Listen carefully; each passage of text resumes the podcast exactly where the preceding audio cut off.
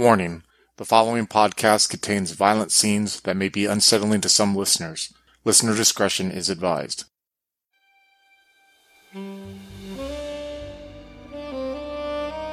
Some suit from God knows what department has pulled you from your regular assignment to be a courier for a state's evidence package.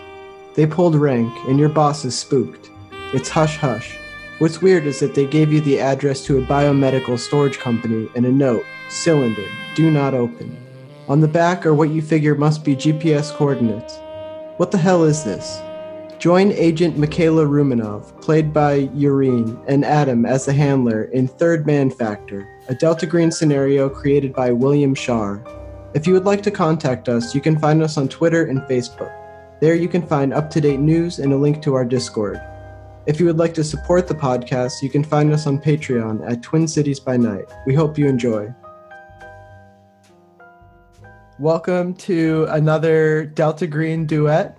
I'm here with Joreen right now, who will be playing Agent Michaela Ruminov, an FBI agent from San Bernardino, California.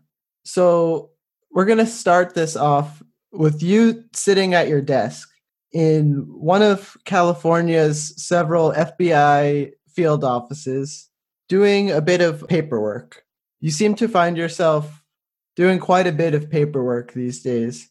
You haven't been on any field assignments in a while. You haven't really had any major cases that have allowed you to go out and actually investigate things. And for the past, like, maybe for the past several months, you've been finding yourself just doing these kind of low level fraud cases, nothing that really has any element of like danger or excitement and you've been somewhat confined to your desk. You look around you and you have like a picture sitting up next to your computer. It's of your husband Tim and he's sitting next to your your family dog Fudge. And uh, you're thinking about getting out of work soon because you have 3 hours left of your shift and you're just kind of like waiting to get through it, but it's kind of kind of slogging by. You're like just toying with your pencil and kind of just like clicking around on random stuff on the computer. What's going through your mind right now being in this situation? She is definitely checking the the clock on her laptop way too many times per minute. She's just bored. This is not fair. It's not fair to be at a desk job. This is not the job she chose. She just wants to be out there. She wants to do stuff and here she is, stuck at her desk. You're just kind of like clicking on the clock, hitting refresh on the desktop, organizing the icons, doing doing things like that. When a man walks over to your desk, you recognize him as Frank from accounting. He's somewhat of a of a weird guy. He is one of your supervisors. You remember one time Frank had asked you for help in something that you considered kind of weird he basically asked you to retrieve a package from that from one of the evidence rooms and, and basically tried to like swear you to secrecy. He assured you it was no big deal, but just wanted to be sure, you know, maybe don't mention this to anybody. And you remember you walked in on him one time uh, shredding papers, and he looked somewhat embarrassed to be caught. He was, oh, oh, it's it's just you, Mick. Okay. Uh, look, this is a. I'm just getting rid of some trash here. It's just some old files. You've seen him do some somewhat shady things in the past, but he's a he's a nice guy, and you don't get the impression that anything he's doing is like too malicious. And he is like one of your supervisors, so you don't really question or you haven't really like like publicly questioned what you've seen him do. And he walks over to your desk and he's just kind of like leaning over the side of the cubicle, just like watching you on the computer. What are you working on, Mick? Honestly, I'm working on getting the hours by so I can go home. I have a job. Maybe you can maybe you can help with this. And he he's kind of looking around. He looks somewhat uncomfortable. He's checking to see who's around and, and who might be listening in. The other people that are in this office look pretty busy with whatever they're working on. You can hear people making calls. You hear keyboard sounds and just phones ringing and various office noises. At the mention of job, Mick perks up, sits a little straighter, stops clicking random stuff on her desktop, and is like, uh, job? You mean other than desk job? Yeah. Uh, and he he kind of leans on your desk and he rolls his sleeves up. He's like a, a man in his 50s. He's balding on top and he's a little bit overweight. He has like a five o'clock shadow. The hair that he has, like on the sides of his heads and on the and on the back, is um this gray, like salt and salt and pepper color. And you see him, he kind of like leans on the side of your desk and he's rolling his sleeves up. You see, it's it's not really so much of a case as it is an errand. I need you to to drive something to a to a storage locker for me. It's sounds kind of silly, but let's just say this item is pretty classified. And we needed to get there discreetly. I mean, you you seem to be bored, you seem to be cooped up here and I know I can trust you, so I figured I would ask. It's going to be a long drive, but I could pay you. I could could make it worth your while and plus you'd get to get out of the office. Mick looks over at the picture um, real quick and thinks, yeah, well, it, it sucks, but getting out would be nice. And she turns back to Frank and says, okay, um, just like last time, you mean?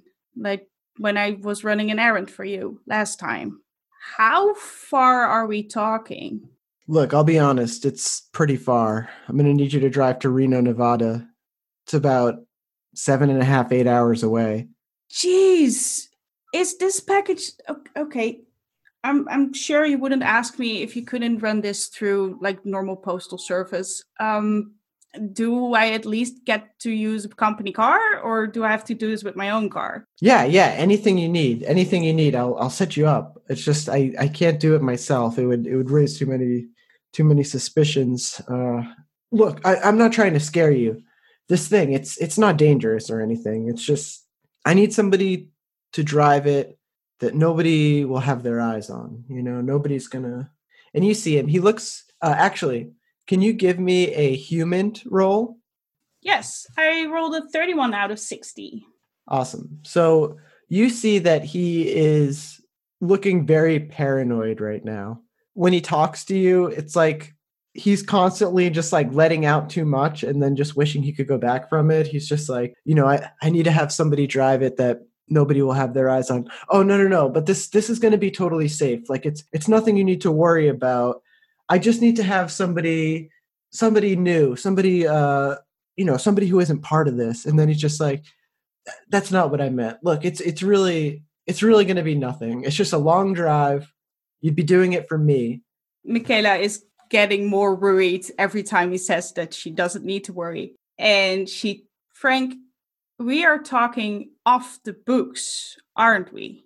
I mean, I, I, willing to do it. That's not the problem. But why are you? Maybe it's not. Maybe it's not my place. But why are you this nervous?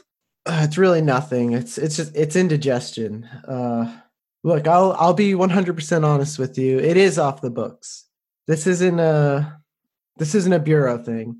This is just a well, it's kind of a bureau thing. But I, you're right. It's it's not on the books. But you're not going to get in any kind of trouble for this. I promise. We're not breaking any rules. And he seems to look very sure about this, but it's almost like it's something he's trying to tell himself. It's not against any of the rules. Taking a drive, what rule does that break? That's people take drives all the time would take a drive right now if I could. I just Okay. Okay. Um sure. I'll do it. Uh, when when do you need me to do this actually? Now. Like ASAP, like like today, like uh like tonight if you can. And just just just drive straight through the night if it's possible, if it's possible. I mean, if you have to stop, stop. I don't want you to I don't want you to uh, get in any kind of accident or, or get pulled over. You see, it's very important that this reaches its destination. Whoa. Oh, oh okay. Yeah. Um, I, I, think I can do that. Yeah. Just let me make a phone call home, uh, explain the situation, and uh, I, I'd be ready to go, I guess.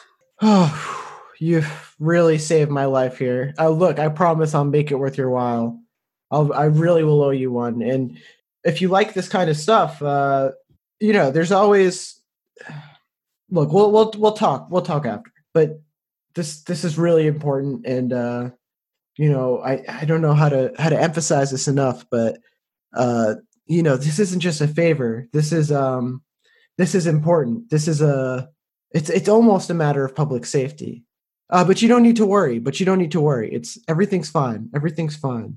And you see like a a bead of sweat just drips down his forehead uh, and onto your desk, uh, right by your coffee mug, and it kind of grosses you out. This kind of like larger, sweaty man, just like worrying near your desk, just like kind of like in this in this panic, and he's standing really close to you as he as he like fast talks about this about this errand he needs you to run. And and I'll go I'll go get the keys to the Lincoln. I'll put them on your desk in in uh, in one hour. All right. And uh, anything else you need, I'll, I'll give you the company card.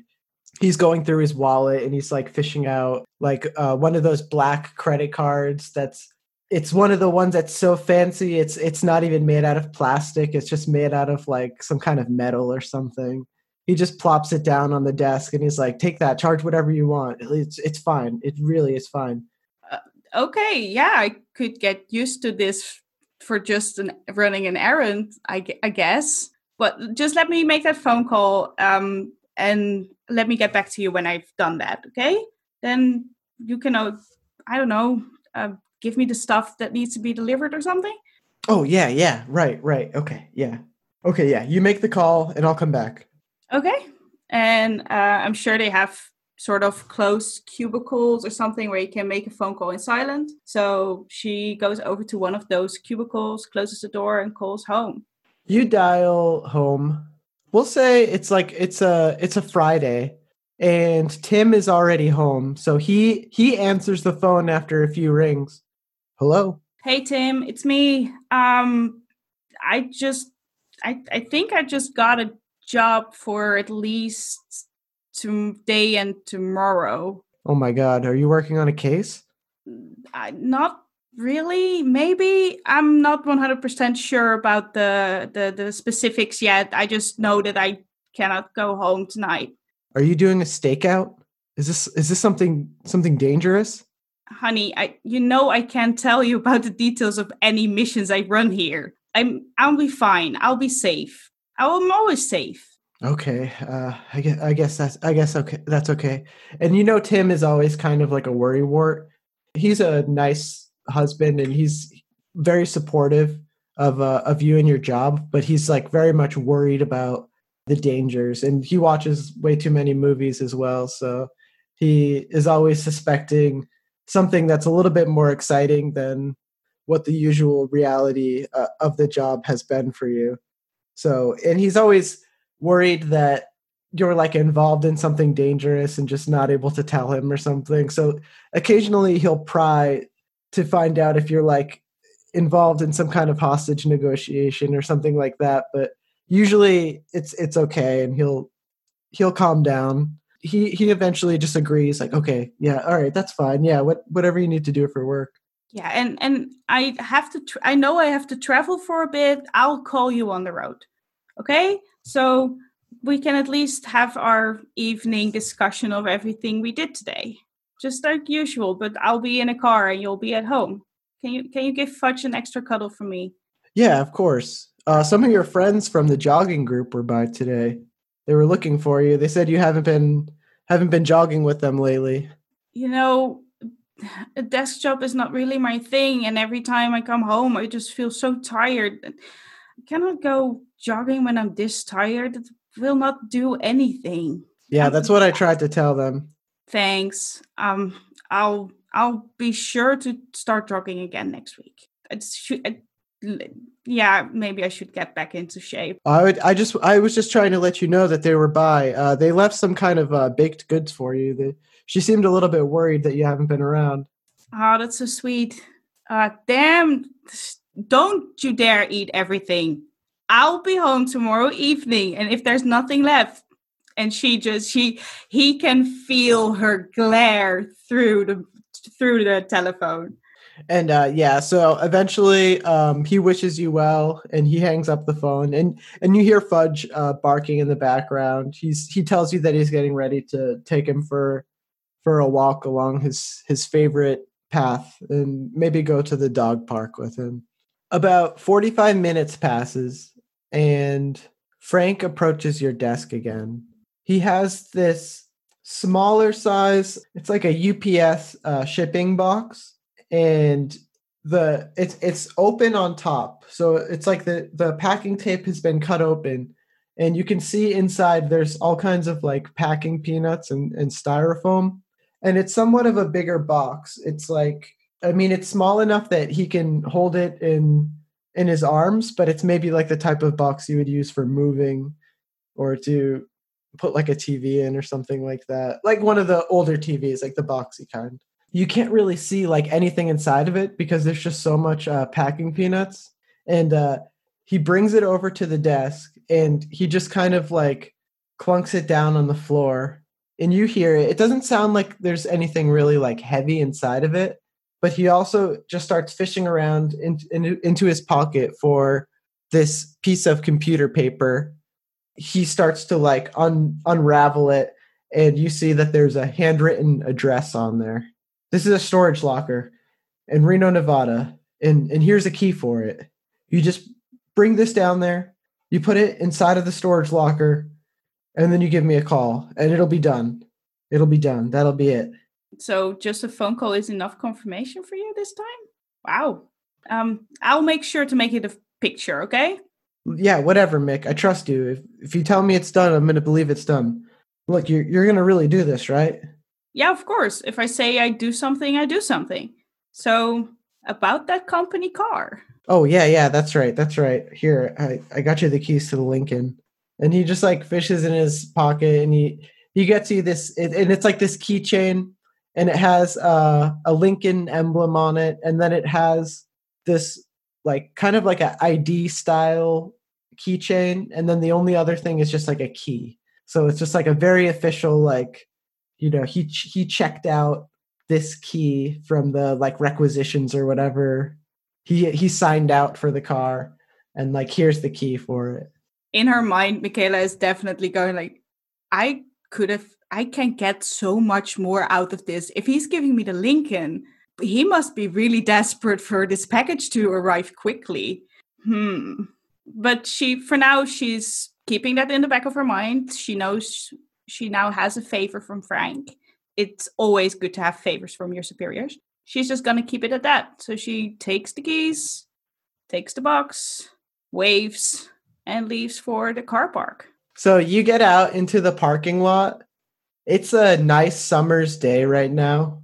It's uh, middle of July, and where you are in California, it's very warm and sunny. So you feel very refreshed as you walk out walk outside from the the prison of this this office in cubicle and you're like finally outside and it's daytime and like you're feeling like the the sun and you know just enjoying all the sights and sounds of outside and you walk into this big open space parking lot and you hit the button on the keychain to unlock the car and you hear the the two beeps of of where the car is and you look and it's it's like a shiny black uh, Lincoln Continental town car, but it's like also the the newest one in the parking lot. They don't have very many cars. There's probably like six or seven cars that they have just like on requisition for for people to use for cases. But this is like the newest and nicest one. Michaela is quite sometimes quite reserved, but she looks around the parking lot and sees that there is no one there.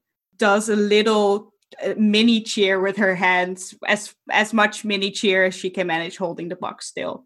This mm, that that's not the car that she was expecting. She she had she knew she was gonna get the link a Lincoln, but still she's surprised by the quality of the car that she's got to get for seven to eight hours one way. Do you do you uh, go into the car or? yeah as as as soon as she's done with her being flabbergasted. She's going to move over to the car, all completely casual, open the back, put the box inside the back, and then move towards the driver's seat.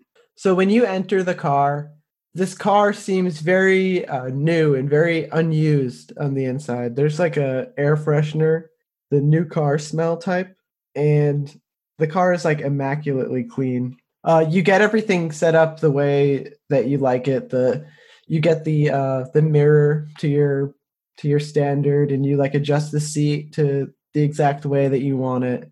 And uh, you look back, and you just see the box is like secure wherever you've put it if it's in the back seat. And there's like there's nothing else in the car. There's no signs that anybody else has like ever even driven this car.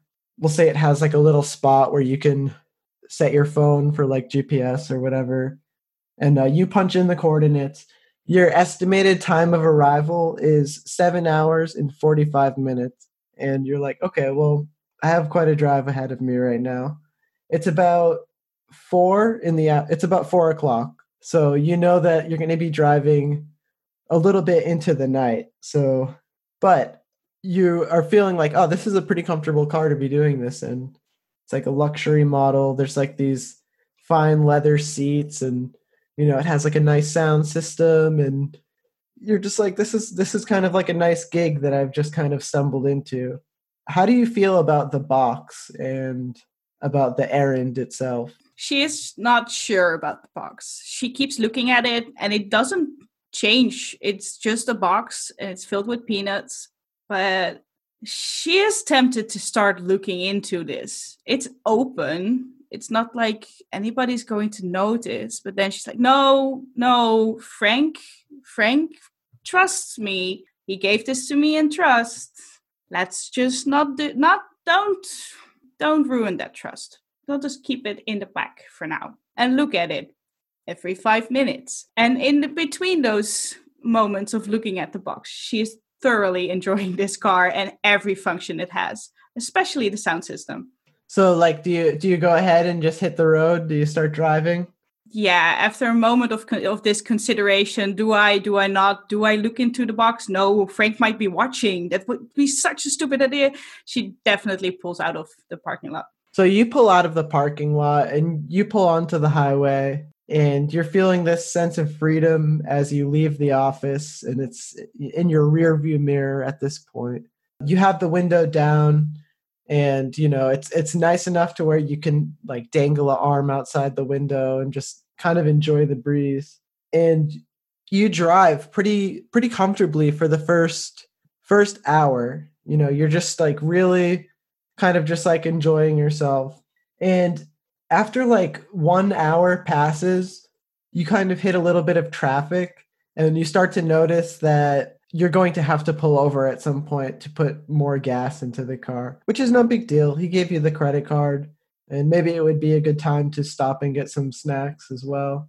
You're you're noticing that as you kind of start to slow down in like a, a moment of traffic, you realize like, okay, maybe I have to pull over at the next stop and then you you catch the box in, in your in your eye from the rear view mirror and it's still just sitting there just open just the packing peanuts on top and you just wonder again. It's almost calling to you. So she takes the next exit that uh, allows for a gas station and the box is just it seems to be staring at her with every single move she makes. It's like um am now one hour in of a seven and a half hour drive if that box is going to if it's going to keep staring at me for the next six plus hours i'm that's not going to work. So as soon as she put gas in her tank grabbed a bunch of snacks grabbed a double coffee she is driving past the tank station where they have a couple parking spaces and pulls over again and she is going to give in to her curiousness. Opens the back seat door, opens the door to the back seat, and starts looking into this box. So you feel around inside this box, and your hands go deep down into these packing peanuts, and you, you can't really like see what's in there. And you're kind of groping around, and you're realizing like whatever's in here, it's not very big, and this is quite a large box for this item. And then eventually you you grasp this cold metal cylinder. Taking it out, it looks like some type of thermos. It's definitely not like a well, it's like a thermos. It's definitely not a thermos. It's definitely not any kind of container for like a beverage or soup or anything like that. It's like some type of material is stored in here. And this is like um some type of device that's used to keep it secure. It's just like this oblong cylinder with no markings other than a white sticker that features the the GPS location that Frank from accounting had wrote on the computer paper for you. But you feel like a elect- electric shock when you touch it at first. And it gives you a scare because um you're you're worried about about looking into it in the first place and you touch it and it gives you this like electric shock and then you realize that it must have just been static or whatever and you're okay. And it seems relatively harmless as you as you like hold it and look at it. So by tilting the container she's trying to figure out what the consistency of the stuff inside is. Like is it a solid chunk? Is it maybe a liquid? Is it a powdery thing? That kind of stuff. You don't get the sense that it's a liquid but you don't really recognize any movement at all as you swish it back and forth. Like you're getting the impression that maybe it's completely full with no space or it's something completely solid that just is not is not moving in the container. And you see this little sheet of paper that's kind of nestled in between some of the packing peanuts and you just pick it up and it's a little tiny handwritten note that says do not open in all capital letters she actually feels a bit busted as soon as she sees the note. Ah, damn, they knew. Of course, they knew. Who who wouldn't have guessed that a person getting a box that's open is going to check inside the box? And for now, she decides to follow these wise words and not open the container. But just in case she might want to do that in the future, how is it locked? So it looks like there's a top part of it that kind of screws on and you do get the sense that while it is very secure looking like you don't get the impression that this could accidentally come unscrewed but if you wanted to open this you could just screw the top off it's just like it would just it would just come apart if you if you really wanted it to but otherwise it's like this very secure like it's almost like a bolt. It's screwed all the way down in a locking position, and you would have to unscrew this bolt like all the way up the thing to take it off. So you know that like it's secure. It's it's not. I mean, this metal looks practically bulletproof. This is heavy, and you know that it's not gonna like break or anything like that. But if if you were to tamper with it, if anybody was to tamper with it, they could just open it up, and you start to wonder about like what could be inside. Like, is it like a a dangerous chemical? Is this like a new virus? Is this like a, you know, and then you think about like more mundane, just like maybe this is just something stupid that Frank is wrapped up in that has nothing to do with anything of importance. And uh, maybe it's just like a, you know, maybe it's just to like save somebody from an embarrassment and it's not like a matter of national security or something like that. But either way, just the the mystery of what it could be weighs heavily on you as you as you find this object. It sure does. And she decides to yeah, she decides to just for now at least she knows what is in the box. She knows there's something in the container that should not be opened and she definitely doesn't want to be the cause of something escaping into this world that shouldn't be here. Either a chemical, maybe radiation, maybe a virus, maybe somebody's secret stash of whatever. Her mind goes everywhere. Maybe it's just water for some weird reason and they just want to test her out or something. But she decides to to put it back in the box, bury it in the peanuts so that it looks like it wasn't disturbed and just drives off again.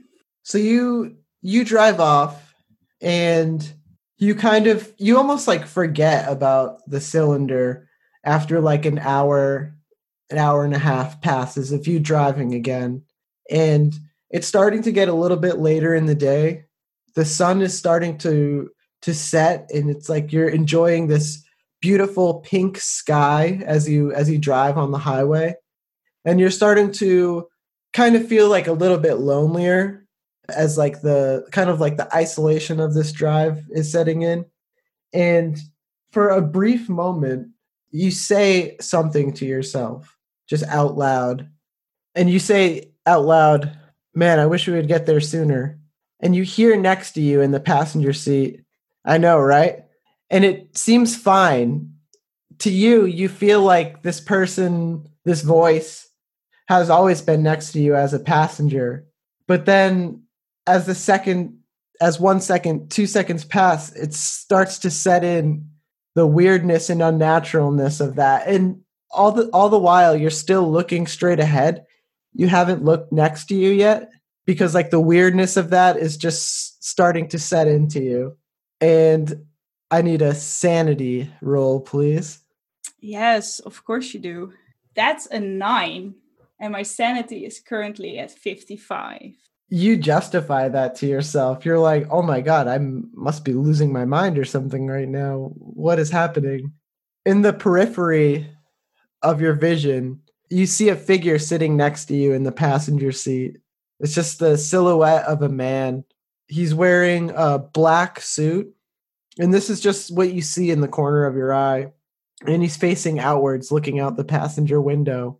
And as this one second two seconds pass you're waiting for it to just disappear. You're waiting for it to just go away and be a hallucination but you're noticing it's it's still staying there.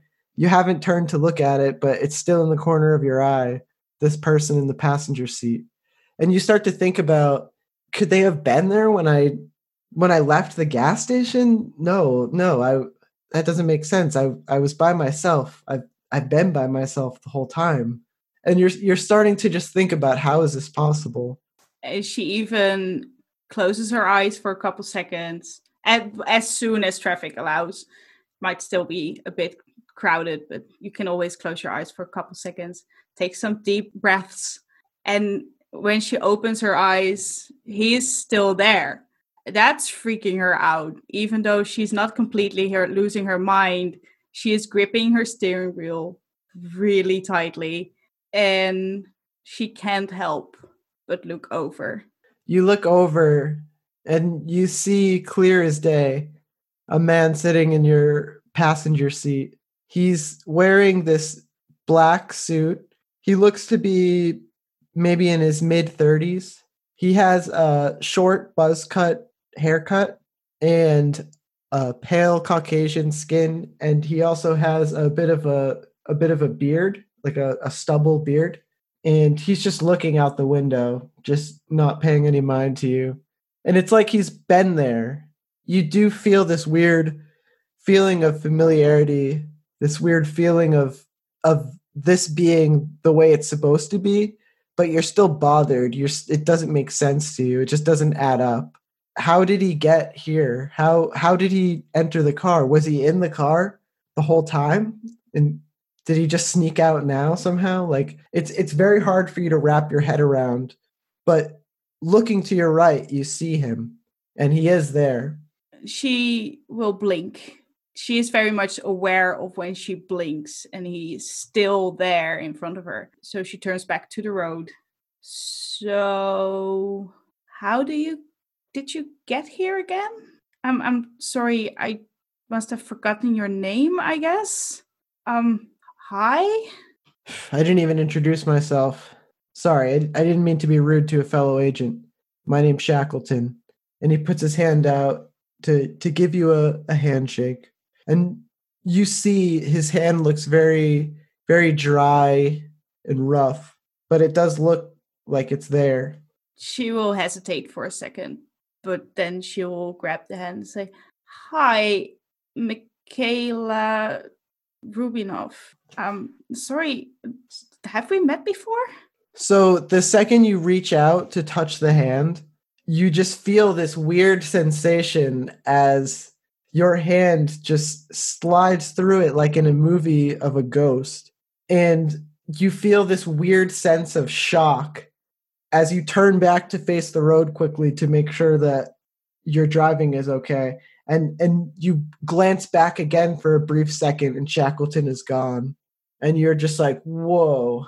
You're you're starting to you're starting to feel your heart beat very fast and you're starting to feel a little bit of sweat and the hair on the back of your neck stand up as you look and the passenger seat is suddenly empty again.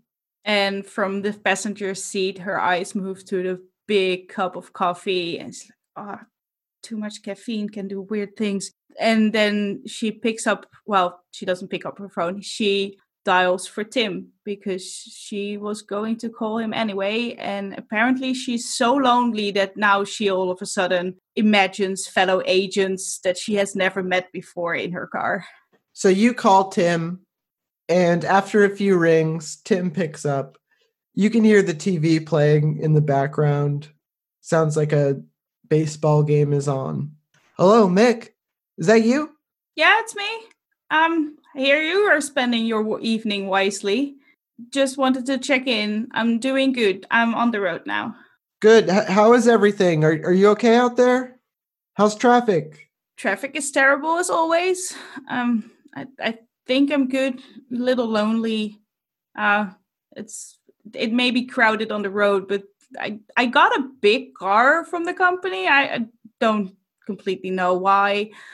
Um, but it's nothing like the car we have and it's just weird to be alone you know and he's talking to you and listening to you and you can hear the sounds of the of the game loud into the speaker and for one moment he interrupts you to to yell at the tv and he's just like oh yeah yeah like just just screaming in excitement but he just cuts you off like mid sentence to to like cheer at the game and then he's just like, "Oh, that that's that's awesome." So so they got you in a cool car. Is is it a convertible like James Bond? Sort of like James Bond. I could see James Bond drive this car. It's a Lincoln. Come on, have you like? I could see that. I don't think he ever drove this model though, but that I could see a future James Bond doing so. Yeah, definitely. How's the game going? Oh, it's a real shit show. I don't even know why I'm watching. Yeah, I sprained my ankle when I was taking Fudge out for a walk, but putting some ice on it now, I think it should be okay. How did you manage to do that? You were just walking the dog. Yeah, such a goof. I don't, I don't even know how. Maybe you should join the running club at a certain point in time. How is Fudge doing, by the way? You missing me? He definitely is. He was trying to get into those baked goods earlier, but I, I prevented him. But yeah, he, he wishes you were home. I, I do too. Yeah, me too. But, you know, sometimes it's good to owe a favor to someone. And I can I cannot tell you what I'm doing, but this is going to be a big favor as far as I've noticed so far. Are we talking like a promotion or maybe there was mention of maybe you could work with oh no, never mind, I'm not going to tell you yet. So, maybe? Wow that sounds important. I hope it's not. I hope it's not something dangerous. I hope it's not like some kind of high stakes undercover operation. You you wouldn't do that, right? You you wouldn't do that to me and Fudge, right? Would I call you and Fudge if I was on a very high stakes undercover operation? I, I think that would blow my cover, sort of. So, no, no, of course not. I wouldn't. Tim, talks to you for maybe 15 minutes about a program he saw about the witness protection program and he's just kind of like rambling on about different things and you do feel a little bit at ease talking to him talking to somebody that you know is there talking to somebody that is is very actual and like you feel that connection to home again as you as you give him a call and after maybe like 30 minutes or so. You guys are still just kind of like talking, but he's kind of like running out of things to really say, but he's still just like enjoying your your company, like being connected. And like you guys are kind of silent at this point. He's just kind of like watching TV and you guys are making small talk.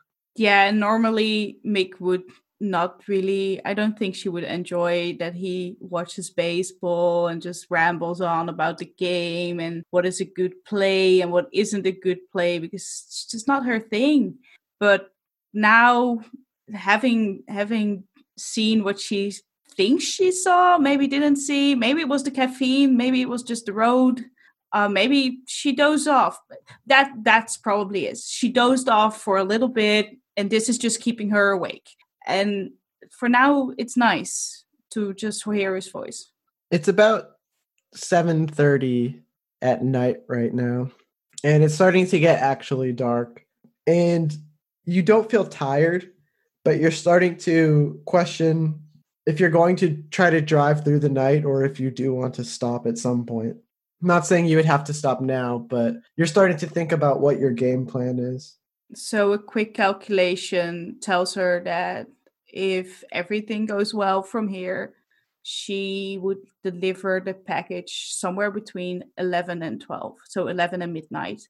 And as she's not tired currently, she decides to keep driving. If anything, she can drop off the package and find find a place to stay afterwards.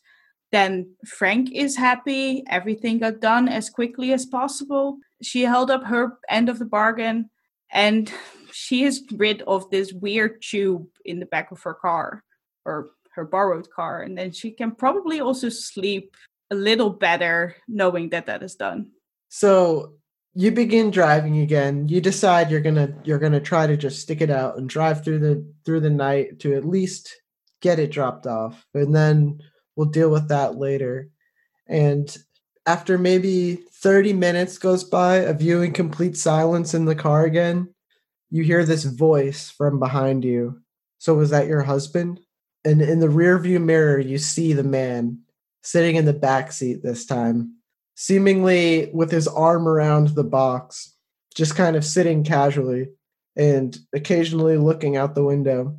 As soon as she hears the sound of his voice, she tenses up again and taken aback by now him being in the back seat. Was maybe maybe he just moved over from the front seat before when when, when she was not looking or something.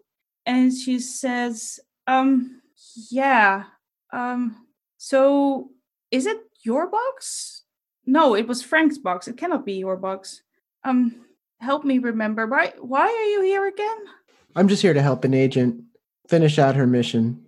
But it's nice getting to travel.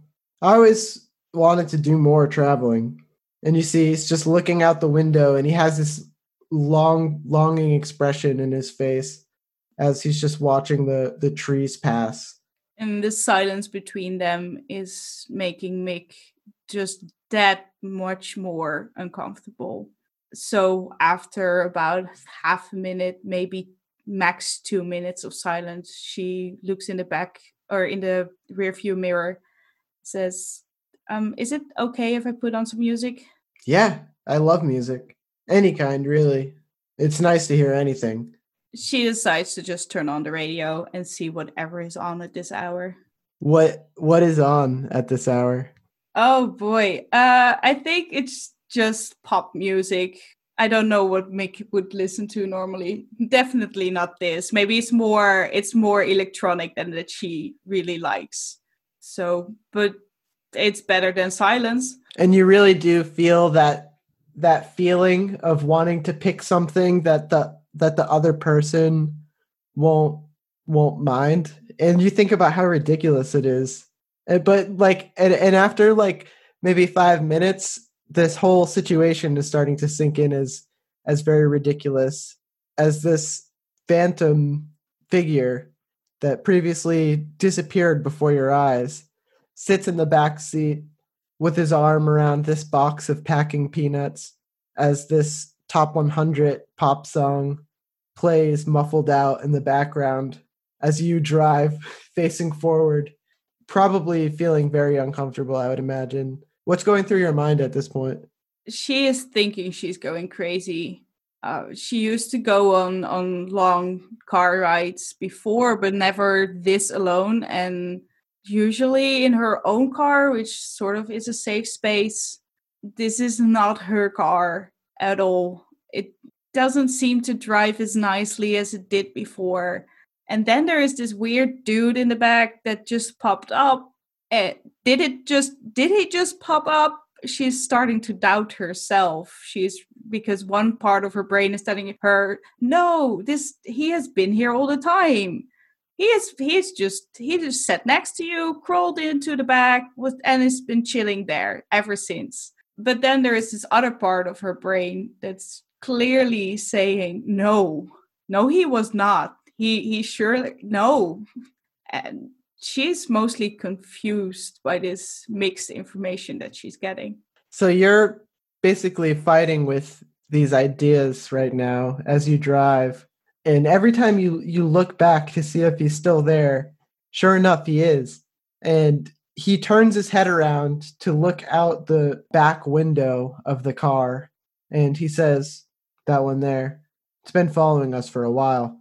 They're probably trying to get the box and he leans in as he says it to you and you almost feel his breath as he as he says this from right behind you almost sitting like in that middle seat between the passenger seat and the driver's seat.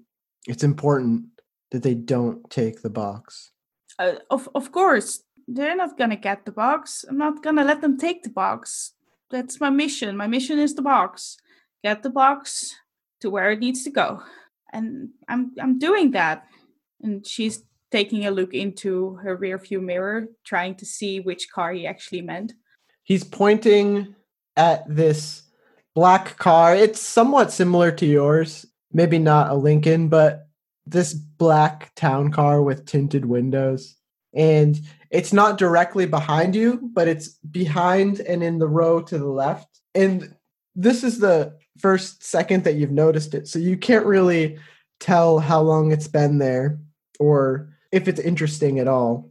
But that thought kind of sticks with you like maybe somebody is after this or something uh, because you can't see into the car at all and that gives you a sense of unease like if if you could see that it was just some soccer mom or old man just driving this car maybe you could just put it out of out of your mind but that wouldn't even be the weirdest thing right now being followed so anything is really possible at this moment she'll look back from the car uh, she'll look back to Shackleton and say, Shackleton, why just why don't you just sit back and relax?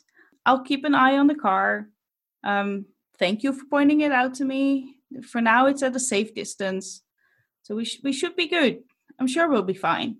And in the meantime, when silence takes over again, or actually the music takes over again, she's just going through her mind trying to find a question to ask Shackleton to make make him more clear to her, make his why is he here?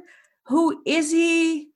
What is his connection to the box? Maybe he's connected to the car. Why does she have the feeling that she knows him, doesn't know him, he was here but wasn't here? she's just going over all these questions and she really is looking for a question to ask him to clarify all of that and she cannot seem to find it. If you enjoyed this game of delta green make sure to check out our other delta green one shots we have several listed now and more to come soon